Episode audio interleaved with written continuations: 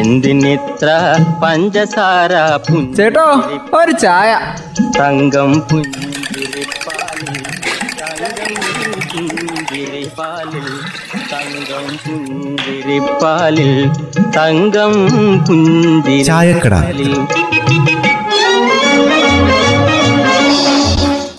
ഇന്നലെ എങ്ങോട്ടാ തിരക്കിട്ട് പോകുന്നാണ്ടത്?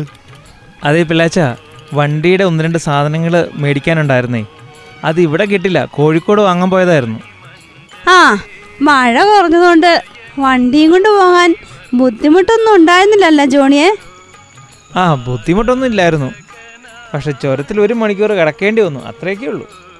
ഓ കോഴിക്കോടേക്ക് പോകുമ്പോഴേ ചുരത്തിൽ ബ്ലോക്കൊന്നും ഉണ്ടാവാതെ ഇരിക്കണേന്നുള്ള ഒരു പ്രാർത്ഥന മാത്രമേ ഉള്ളൂ. അങ്ങനെ ഒരു ഭാഗ്യം കിട്ടുമെന്ന് പറയുന്നത് അതിനപ്പുറം വേറെ ഭാഗ്യമൊന്നുമില്ല. അത് മാത്രമേ നമ്മൾ അത്രയ്ക്ക് പേടിച്ചിട്ടായി ചുരത്തേക്ക് നമ്മൾ പോകുന്നത്. അതെ പിള്ളേച്ച, സത്യത്തിൽ ഇത്രയധികം ചൂഷണം ചെയ്യപ്പെടുന്ന വേറൊരു ചുരം റോഡ് ഉണ്ടോ എന്ന് സംശയിക്കേണ്ടിയിരിക്കുന്നു. അതിൻ്റെ അവസ്ഥയും വളരെ പരിതാപകരമാണെന്നാണ് പറയുന്നത്. ഈ പരിസ്ഥിതി പ്രശ്നം നേരിടുന്ന പ്രദേശമാണ് ഇവിടെ. ഒരു വലിയ മലയുടെ പുറംപാളി കൂടെയല്ലേ ഈ റോഡ് നിർമ്മിച്ചിരിക്കുന്നത്. ഒരു സൈഡിലാണെങ്കിൽ ഭീകരമായ കൊക്ക, മറ്റേ സൈഡിലോ എപ്പോഴും വീഴാൻ വെമ്പി നിൽക്കുന്ന പാറകളും മരങ്ങളും. ചുരത്തിൻ്റെ ഒരു വല്ലാത്ത അവസ്ഥ തന്നെയാണ് അത്, എപ്പോഴും നമ്മൾ പേടിക്കേണ്ട സ്ഥിതിയാണ്.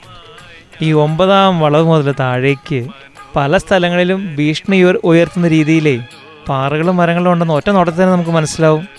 ചുരത്തിലുണ്ടാക്കുന്ന ചെറിയ പ്രകമ്പനങ്ങൾ പോലും ഇതിനെയൊക്കെ ഇളക്കി താഴേക്ക് വീഴിക്കാൻ ഇടവരുത്തുകയും ചെയ്യും. അതുകൊണ്ടാണല്ലോ ഭാരമേറിയ വാഹനങ്ങളെ ചുരത്തിൽ കൂടെ കടത്തിവിടരുതെന്ന് നിയമം ഉണ്ടായിരുന്നത്. ആ നിയമം ഇപ്പോഴും ഉണ്ടെന്ന് തന്നെ എനിക്ക് തോന്നുന്നത്. പക്ഷേ അത് പാലിക്കാനോ നടപ്പിൽ വരുത്താനോ അധികാരികൾ തയ്യാറാകുന്നില്ല, അത് തന്നെയാണ് പ്രശ്നം. പ്രത്യേകിച്ചും വലിയ ഭാരം കയറ്റി എഴഞ്ഞഴഞ്ഞ് ചുരം കയറുന്ന വലിയ കണ്ടെയ്നറുകളും ലോറികളും മറ്റും ചുരത്തിൻ്റെ ആയുസ് ഇവ കുറയ്ക്കും, അക്കാര്യത്തിൽ ഒരു സംശയമില്ല. ചുരത്തിലെ യാത്ര അപകടമാക്കുകയും ചെയ്യും. സംഗതിയൊക്കെ ശരിയാ, ആരാ ഇതിനൊക്കെ തടയിടുന്നത്? ആർക്കായതിനൊക്കെ നേരം? അതൊക്കെ അതിൻ്റെ വഴിക്ക് അങ്ങോട്ട് നടക്കും.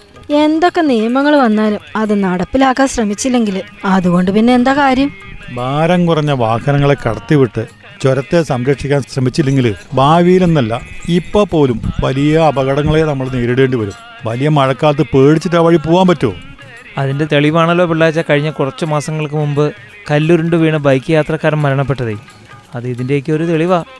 ഭാരം കൂടിയ വാഹനങ്ങൾ ചുരത്തിൽ നിന്ന് ഒഴിവാക്കി വഴിമാറ്റി വിടാനുള്ള സംവിധാനം ഉണ്ടായേ പറ്റൂ. അതിനല്ലേ ബദൽ റോഡ് ബദൽ റോഡ് എന്ന് പറഞ്ഞ് നമ്മളിങ്ങനെ കരയുന്നത്. അതിനൊന്നും ഒരു നടപടി ഉണ്ടാവുന്നില്ലല്ലോ. അതല്ലെങ്കിൽ ഓരോ ദിവസം ക്ഷയിച്ചുകൊണ്ടിരിക്കുന്ന ചുരത്തിൻ്റെ അവസ്ഥ വളരെ പരിതാപകരമായി പോവും.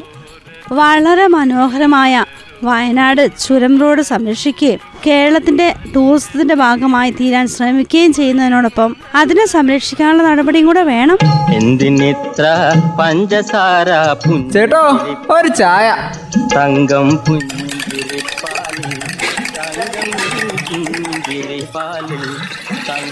പുഞ്ചിരിപ്പാലിൽ തങ്കം പുഞ്ചിരിപ്പാലിൽ.